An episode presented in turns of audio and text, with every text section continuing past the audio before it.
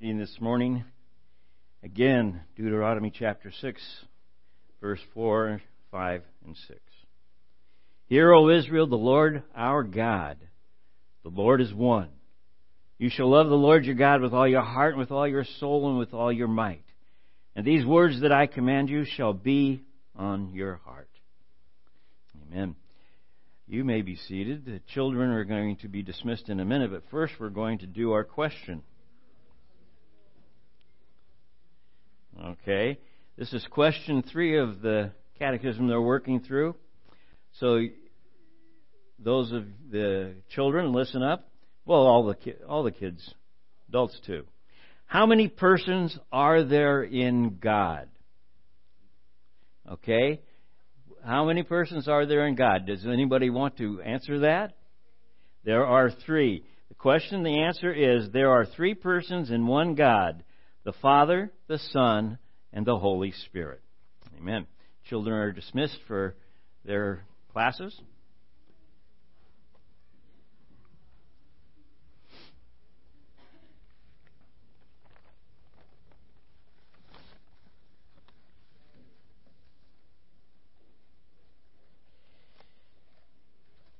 We are continuing our study in the Apostles' Creed, and at this point we are in the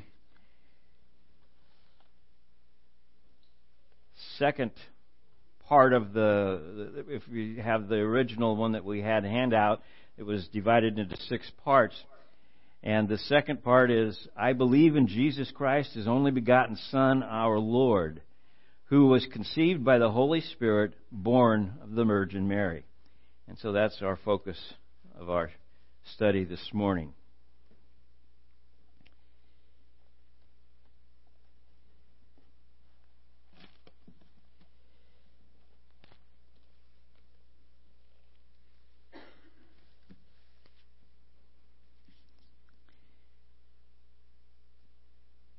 We start with the phrase, I believe in Jesus Christ. I believe. Let's start right there. What does it mean to believe something here as far as what the Scripture is trying to say? You know, we have a lot of things. You know, we'll use the believe and sometimes we say, I believe it might rain tomorrow. Okay? That's a wishful hope or a you might the other side of the wishful hope would be I believe I believe it will not rain tomorrow. Okay, so either way, that's we, that's not a firm positive belief, and in Humboldt County, that's not a guarantee, no matter which way you look at it. So the idea is is I believe is a firm understanding. This is something that believers would say. I believe. This is what makes you a believer. Your confession, your belief in your heart of who Christ is. He's my Savior. He's the Son of God. He has redeemed me through the cross. These are the things that go with the word I believe. And so we start with this confidence then. I confidently believe in Jesus Christ. This isn't a wishy hope, but a firm belief. And to understand who Jesus Christ is, uh, I think we need to understand, uh, possibly, uh, first off, the real reality. He's Jesus of Nazareth. Looking more at his humanity at this point, some would say the historical Jesus. I had a uh, college professor in a uh, Western Civ class. It was, and his uh, one of his early statements, uh, first statements in, in the class was, "If you are a Christian, I'm going to offend you before this course is over." Because he would accept a historical Jesus, but he would not st- accept a Jesus is God. And he made it very clear. And he says, I have no intention of debating that. And if you uh, feel like that's a, a problem, he says, You'll know when those particular classes are coming up. You can choose to uh, miss them, and I won't count you absent. I mean, so he was straightforward about it. But he was saying, though, is he does believe in a historical Jesus. And that is probably pretty much common today. Uh, even in the most adamant non believer, Christian, non Christian people, they will say, yeah, there was a historical Jesus. There's evidence of that. But no, we're not going to accept him as Christ. This historical Jesus of Nazareth, he was indeed the son of David. We have genealogies in in the the scriptures for that are given, and it's interesting in Matthew uh, chapter one starts right off with the genealogy. The book of genealogy of Jesus Christ, the son of David, the son of Abraham. And so it starts off with Abraham as the father of Isaac and goes on. And finally, it concludes in verse 16, and Jacob the father of Joseph. Now listen to this carefully though.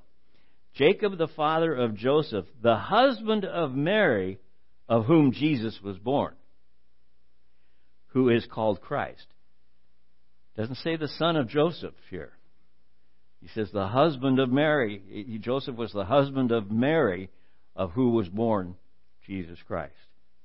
Called the Christ, I should say. In the Gospel of Luke, in chapter 3, again the genealogy is, is recorded, uh, starting with uh, the 23rd verse says Jesus, when he began his ministry, was about 30 years of age, being the son, uh, far as uh, as was supposed. In other words, that's what the people knew. The son of Joseph, the son of Heli, and it goes on through the the, the history of, of this genealogy in Luke. And notice in the, the 31st verse it says, the son of Nathan, the son of David. The reason why I point that out is, is that it's important to see Jesus was the prophesied son of David that would come and rule in his throne and ultimately rule forever. And so that picture is here. By the way, what is interesting is as you go through the genealogies and you'll notice a few similarities, but mostly different people in the genealogies. And one's first comment is to say, okay, which one is the accurate one? Well, they're both accurate. One is of Joseph, which is found in Matthew. By the way, that genealogy is what would be the legal genealogy because Jesus, his father, as far as uh, legality is concerned, would be the one of the, the father here on earth. Joseph, he called him his son. He trained him, he raised him. Okay, so his, his legal genealogy would trace through his father to David. That gives him the right to the throne of David. But it's also, the second genealogy is believed to be Mary's genealogy. So his legal genealogy and his true genealogy, if you will, his rightful genealogy, uh, is, is both come down to David. So he truly is the, the son of David. Uh, he is, for that matter, then the royal Messiah. He, uh, the belief was by a lot of the Hebrew people, and including the, the Pharisees, the Sadducees, and and the Herodians, all of them, they, they were looking for a Messiah. Those who were faithful in looking for a Messiah were looking for a Messiah that was going to take the rule literally and start the kingdom of David again in their time, in the time that Jesus would come in in his lifespan. And so what they were looking for was the Messiah who was going to kick the Romans out, basically. And even the apostles were still in that mode after all of his ministry, after all that was, was done and accomplished, after the death, burial, and resurrection, prior, just moments prior to his ascension, this is uh, what what is said by the uh, apostles in the chapter of Acts. It says, "So when they had come together, they asked him, Lord, will you at this time restore the kingdom of Israel?" And he said to them, It is not for you to know the times or the seasons that the Father has fixed by his own authority, but you will receive power when the Holy Spirit has come upon you, and you will be my witnesses in Jerusalem and in all Judea and Samaria and to the end of the earth. No, that wasn't his purpose to come and kick out Rome. His purpose was to establish his kingdom separate from anything on earth the kingdom of God.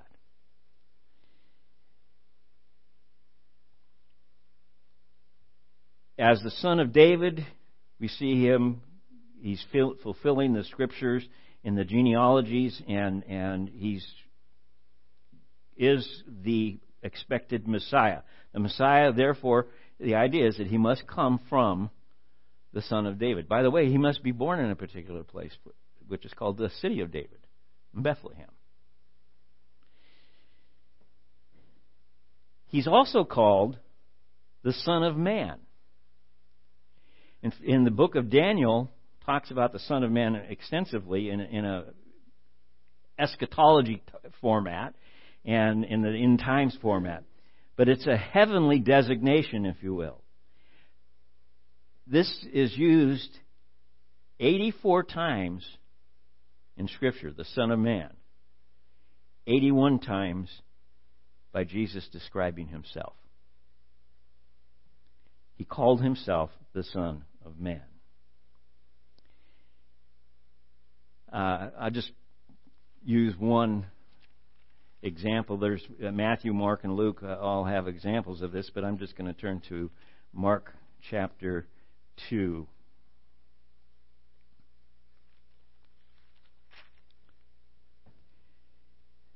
The the the context is uh, the disciples and Jesus are walking through the fields on the Sabbath, and it says that they were taking. It's pretty easy. most of us as kids have done this someplace, where you find a stalk of, of, of wheat or or sometimes it's not wheat, but it looks the same and you go like this and, and push your fingers together and up and you catch all the kernels in your hand. And well, you can rub them together, and if it's actual wheat, you can rub them together, and the chaff, the outside, starts to come off, and you actually can get little pieces of seed, uh, which is the wheat, that you can actually eat. And this is exactly what the disciples did. They were walking through the fields, and they they grabbed some, and they did this. Well, the strict Pharisees considered that work on the Sabbath. And so that's what they had done. Uh, there was the accusation made that this is the Sabbath, but this is Jesus' response. The Sabbath was made for man, not man for the Sabbath. So the Son of Man, he's referring to himself at this point, is the Lord even of the Sabbath. By the way, by claiming himself as the Lord of the Sabbath, he is also claiming himself as Lord of creation because Sabbath is tied to the creation by its rest. Okay, so he it's a, a loaded statement. It was a claim of deity. I am the Lord of the Sabbath. And we go on to, to in this looking at this, it says he was uh, I believe in Jesus Christ. Uh, you know, conce- he's conceived by the Holy Spirit. Oops, I jumped something here. The Son of God, excuse me, the, the, the suffering servant, a, a, you know, he was a, a sacrifice. The only begotten Son of our Lord. The suffering servant is the is this picture. Uh, why did Jesus come? Why did he empty himself and become flesh? God in flesh. He was both God and flesh. Fully God, fully flesh. Okay, and, and so as the suffering servant, we need to look at that and I the only way for me to to explain it the easiest way is to go back to the Old Testament in the Isaiah chapter 53.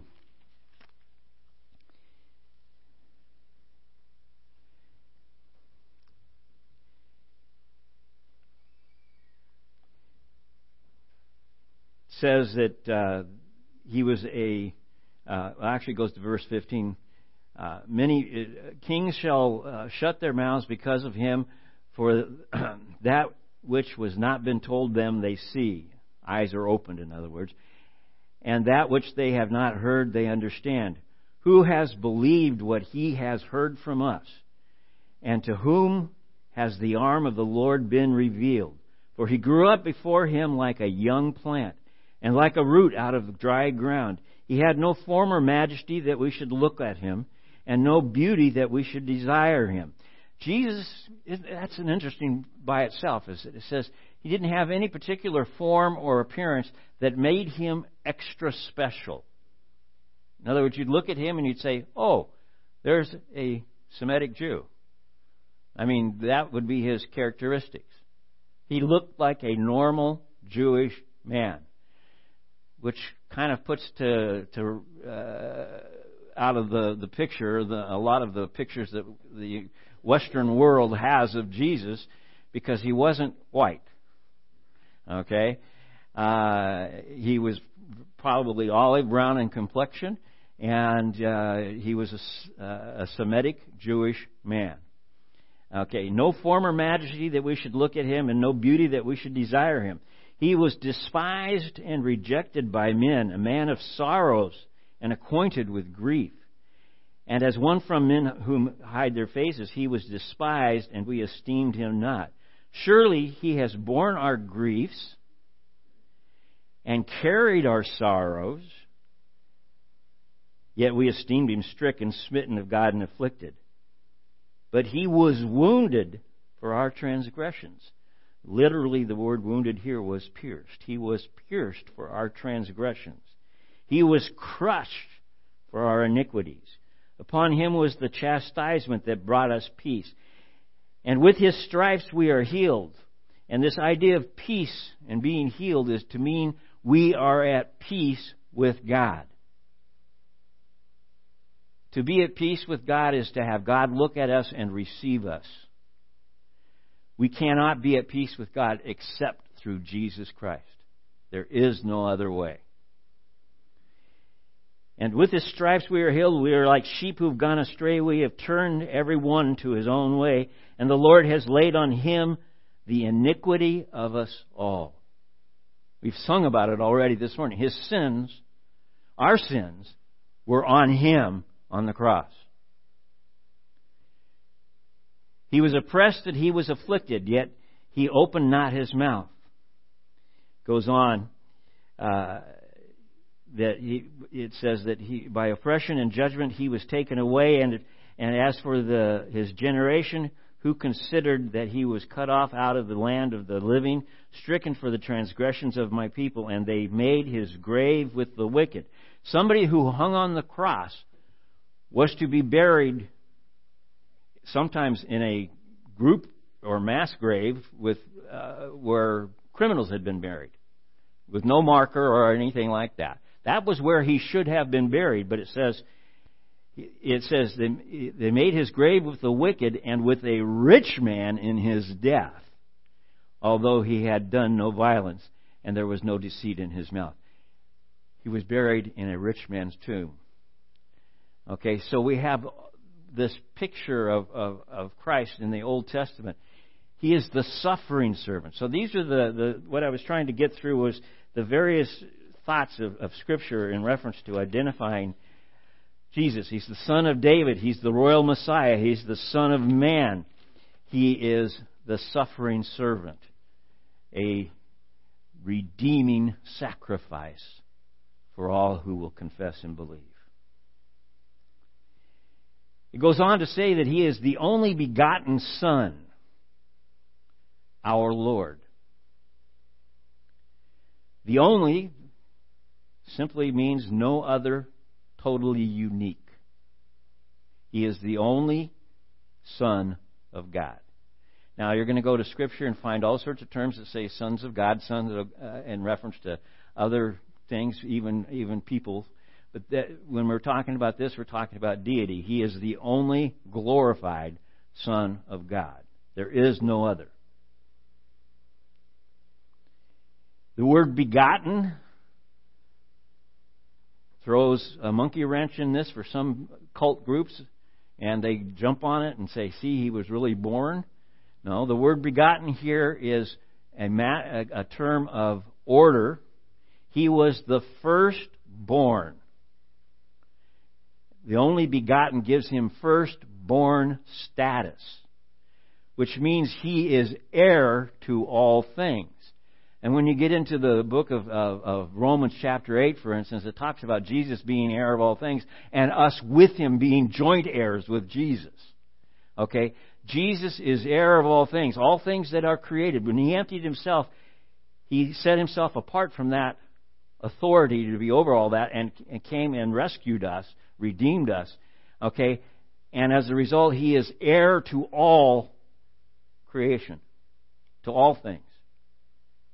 He has firstborn status. In Hebrew culture, that was extremely important. The firstborn male was the heir.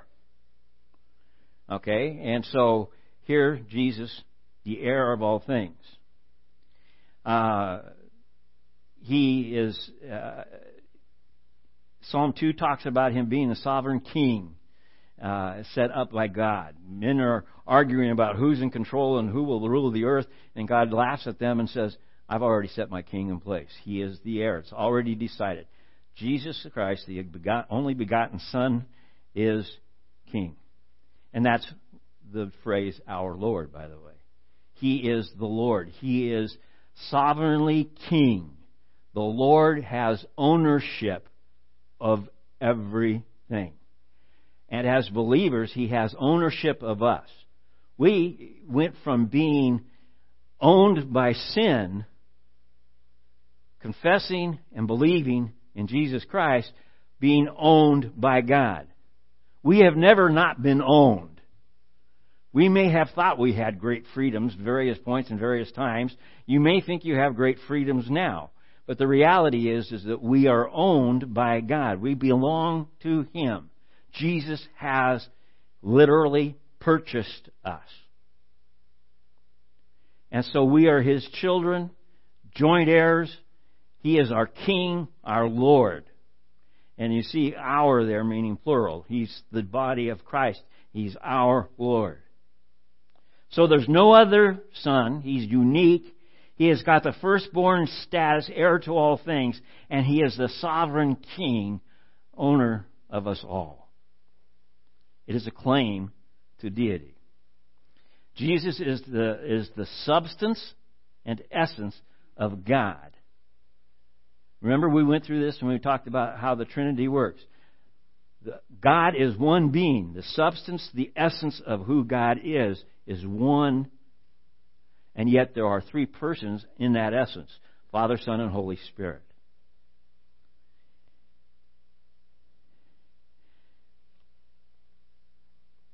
I think it's appropriate again to read from Colossians. I've, I've done this a couple of times, but uh, just looking at Colossians chapter 1, it says, He is the image of the invisible God, the firstborn of all creation.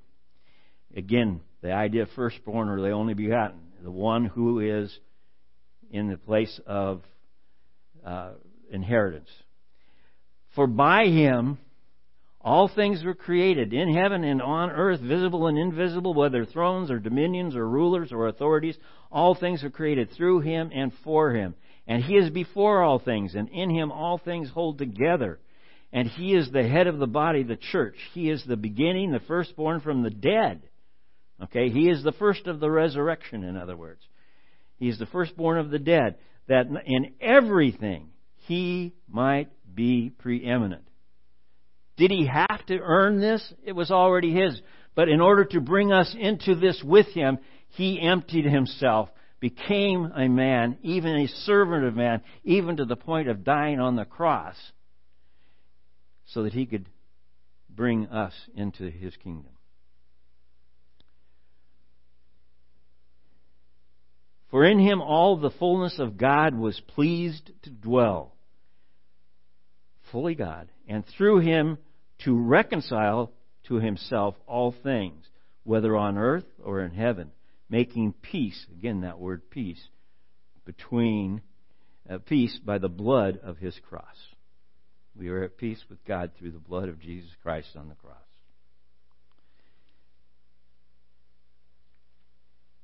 And we're close enough to it, I want to take a look at Hebrews chapter 1.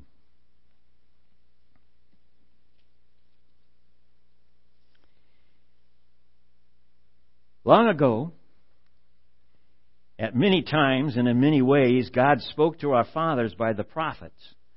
But in these last days, God has spoken to us by His Son, whom He appointed the heir of all things through whom also he created the world. He is the radiance of the glory of God and the exact imprint of his nature, and he upholds the universe by the word of his power. After making purification for sins, he sat down at the right hand of the majesty on high, having become as much superior to angels as the name of, uh, he has inherited is more excellent than theirs. And it goes on. Jesus, our Lord, his claim of deity, Son of Man, Son of God, only begotten Son, goes on to say, conceived by the Holy Spirit and born of the Virgin Mary. There are some mysteries in the Bible that we will never fully comprehend. And I'm of the mind that we might even go and say that we may never fully understand this picture even in heaven. I believe we're always going to be in awe of the amazing things God has done. Always. We're going to spend eternity in amazement of who God is, what He has done, and, and what He has created, and, and, and, and how He has redeemed it.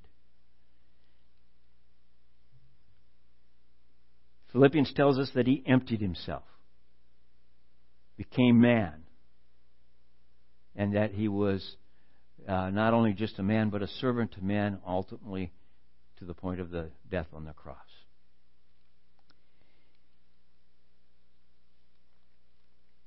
In chapter 1 of Matthew, we have the, the birth of uh, the birth of Jesus Christ, the account of birth of Jesus. Matthew chapter 1 verse 18 says, Now the birth of Jesus Christ took place in this way. When his mother Mary had been betrothed to Joseph before they became, came together, she was found to be with child from the Holy Spirit. And her husband Joseph, being a just man and unwilling to put her to shame, resolved to divorce her quietly.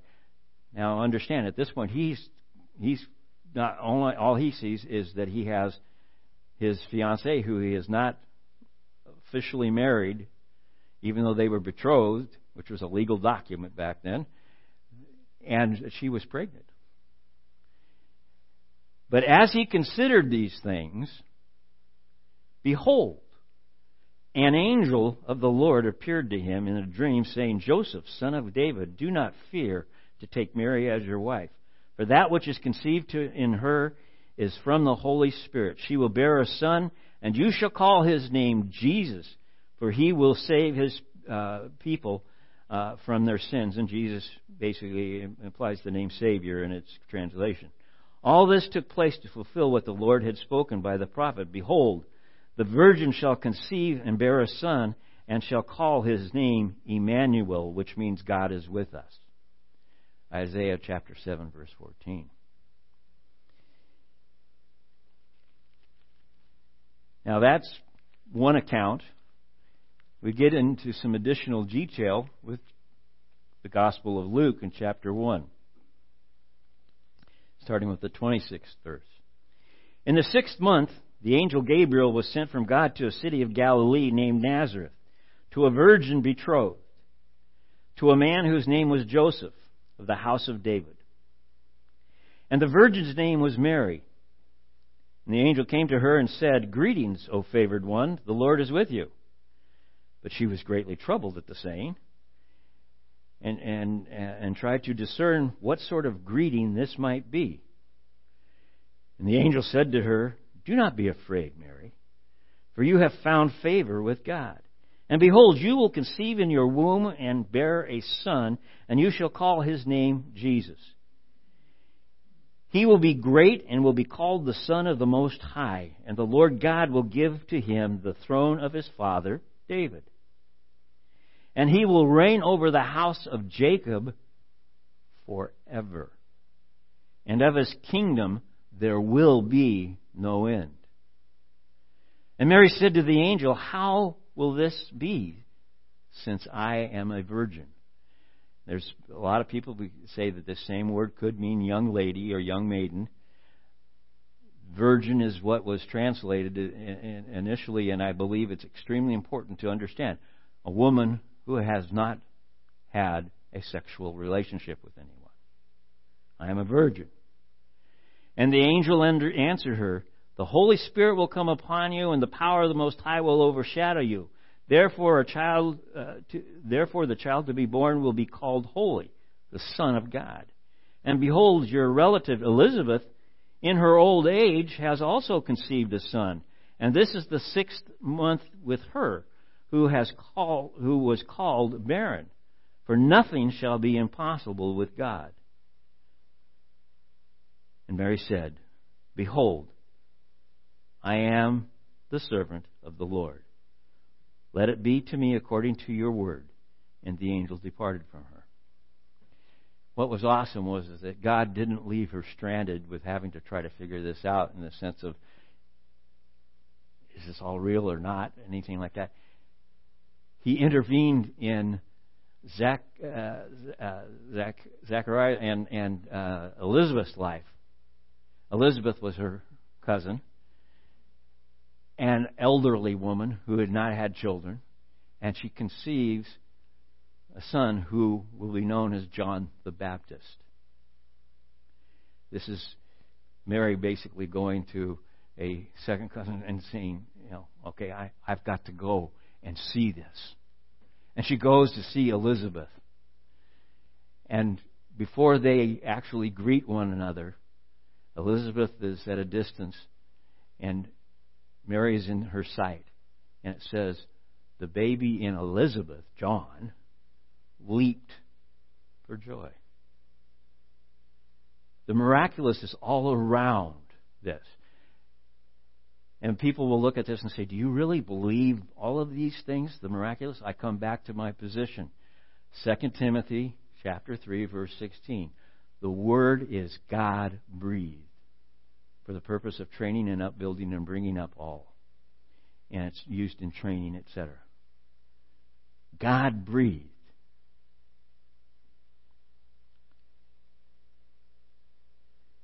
Born of the Virgin, conceived by the Holy Spirit. How? He doesn't say. People have, I, have read some extremely bizarre attempts at trying to describe this. The scripture doesn't give us any more than it is here, and that's all we get. I don't care what theologian looks at this. He's not going to be able to glean more than what is here, other than supposition on his part.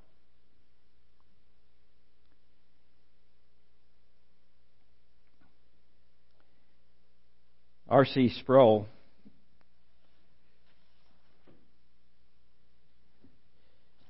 had this to say about it. He said, Mary is told by the angel Gabriel that she will conceive and bear a son. Mary replies in bewilderment, How will this be, since I am a virgin? And the angel responds, The Holy Spirit will come upon you, and the power of the Most High will overshadow you, so the Holy One to be born will be called the Son of God. The context here leaves no room for doubt as to what is being said to Mary. Of Mary's conception and the pregnancy of her cousin Elizabeth, the angel says, For nothing will be impossible with God.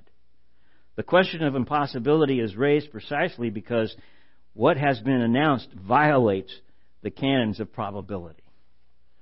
In other words, God did a miracle. Mary is clearly pregnant before they came together, referring to her and Joseph. The child was conceived through the Holy Spirit. This description, along with Joseph's uh, uh, reaction to the whole episode, makes it obvious to any clear minded reader that the intent of the record is to argue that the New Testament record of the virgin birth is false. is one thing. To argue that it does not teach a virgin birth or that the idea of an uh, of uh, interpolation can only be done via a radical violation of these texts involved. In other words, to try to say anything other than what the text says requires an, an outlandish reassessing of the, what the word says and taking it out of context completely. Scripture makes it clear.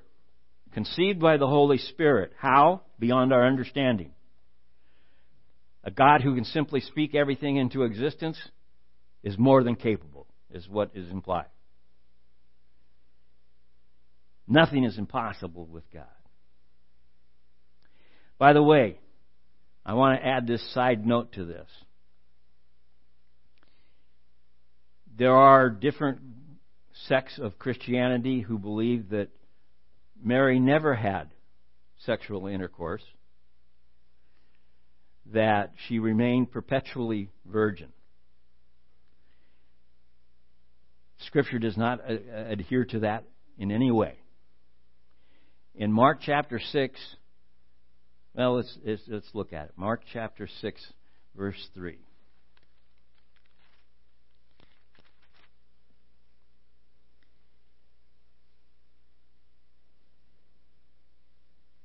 I'll start with verse 1.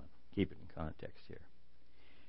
Jesus went away from there and came to his hometown, which would have been Nazareth, and his disciples followed him.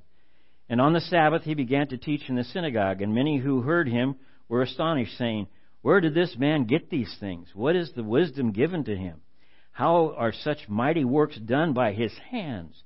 Is not this the carpenter, the son of Mary, and brother of James, Joseph, and Judas, and Simon? Four brothers. And are not his sisters here with us? Sisters, plural, meaning at least two. A typical Hebrew family at that time. Large family. And so he has at least six siblings here. Now, the scripture, the people that, that profess that, Jer- that Mary be, remained perpetually virgin, say that these were Joseph's sons from a previous marriage. What they don't bring forth and they simply ignore, but know, many of them, that it is true, is this immediately puts Jesus as fifth born son legally and not heir to the throne of David. She went on and had a normal relationship with her husband. They had sons and daughters.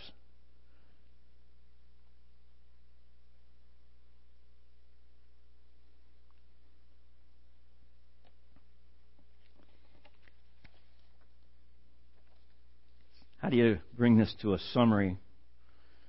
It's kind of hard. But I was reading a, an article from John Piper, the Desiring God website, a while back, and I copied it thinking I'll be using this. This part of the article reads What exactly do we mean when we say that Jesus was conceived by the Holy Spirit and born of the Virgin Mary? We mean at least five things. First, Jesus was born by the direct action of God. It's clear that no one was expecting anything like this. Joseph assumes the worst until the angel intervenes, and Mary is shocked and mystified by Gabriel's words. The Jews in general had no conception of a baby born to a virgin who would deliver them. It happened because God willed it to happen, and for no other reason. God did it this way because He chose to do it this way. A virgin gives birth by the sovereign choice of the Almighty God. There is no other explanation. Second, no man has, was involved in the process. Not Joseph, not a Roman soldier, not any other man. Third, Jesus had a human mother and no human father. Fourth, Jesus is thus fully human and fully divine. He is fully human because he comes forth from Mary's womb. He is fully divine because he is conceived by the Holy Spirit. He is not half human and half divine. He is the God man. One person possessing two natures God incarnate in human flesh. And fifth, he is therefore without sin. And uh, it goes on, Luke 135 calls him the Holy One, meaning that he will be born without any taint of sin. He has no inherited sin from Adam, no sin nature, nothing in him that will cause him to sin. He is holy in the truest and deepest meaning of that term. There is no sin in him or about him. Here's another way to state the same truth. In order for Christ to be our Savior, three conditions must be met. He must be a man. An angel could not die for our sins. He must truly share our humanity. He must be an infinite man. Mere mortal could not bear the infinite price that must be paid for our sins and he must be an innocent man. A sinner could not die for the sins of others.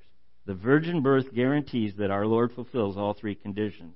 Because he is born of Mary, he is fully human. Because he is conceived by the Holy Spirit, he is fully God. And because he is born holy, he is sinless in thought, word, and deed. Thus, he fully qualified to be the Savior. And by the way, in those three statements, he managed to put to rest almost all the cults.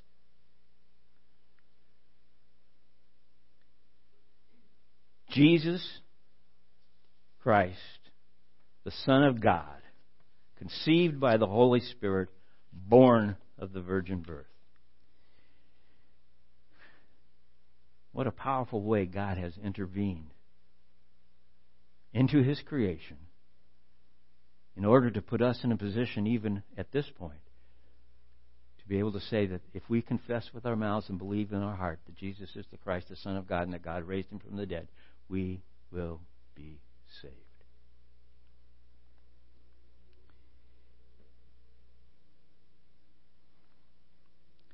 As we approach communion, I want to read one more, once again, from Isaiah 53, something already read, but just to, to emphasize it. Surely he has borne our griefs and carried our sorrows. Yet we esteemed him stricken, smitten of God, and afflicted. But he was wounded, pierced for our transgressions. He was crushed for our iniquities. Upon him was the chastisement that brought us peace. Let's have our communion song. And while we're singing, uh, if you would come forward and pick up your communion, we have the cups on this side and the packets on this side. And. Uh, Hold them until we've all been served, and we'll share together.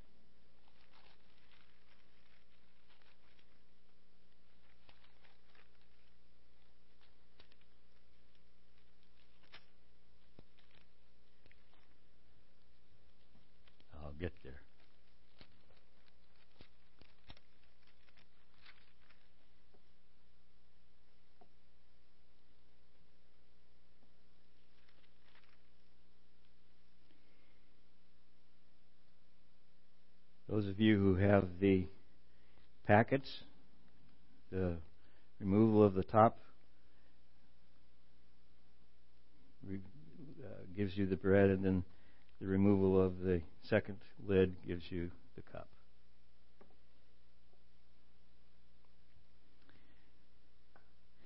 The Gospel of Mark, it's written, And as the disciples were eating, Jesus took bread, and after blessing it, he broke it, and he gave it to them and said, Take, this is my body. Let's share in the bread together.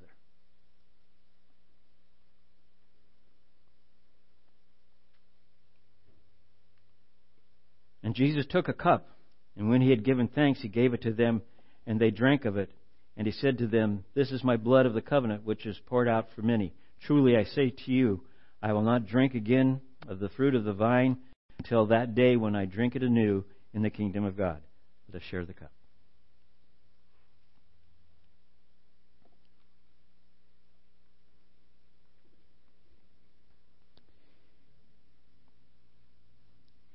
Father, we thank you for the opportunity to be here to fellowship together, to encourage one another, to share in your word, in prayer together, to worship together in song and and uh, just all that you, you are to us, Lord. It's so amazing, so amazing to think the God of all creation became man, God man,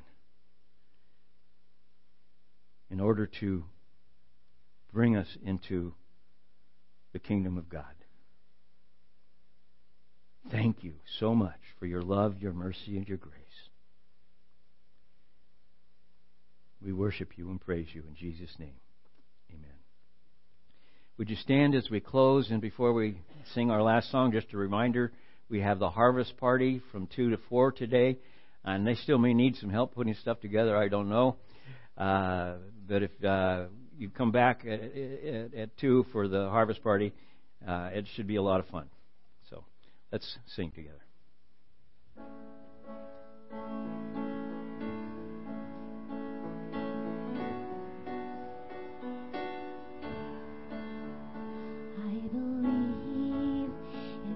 The Father, mighty and eternal Lord. He alone is the Creator, forming all things by His word. I believe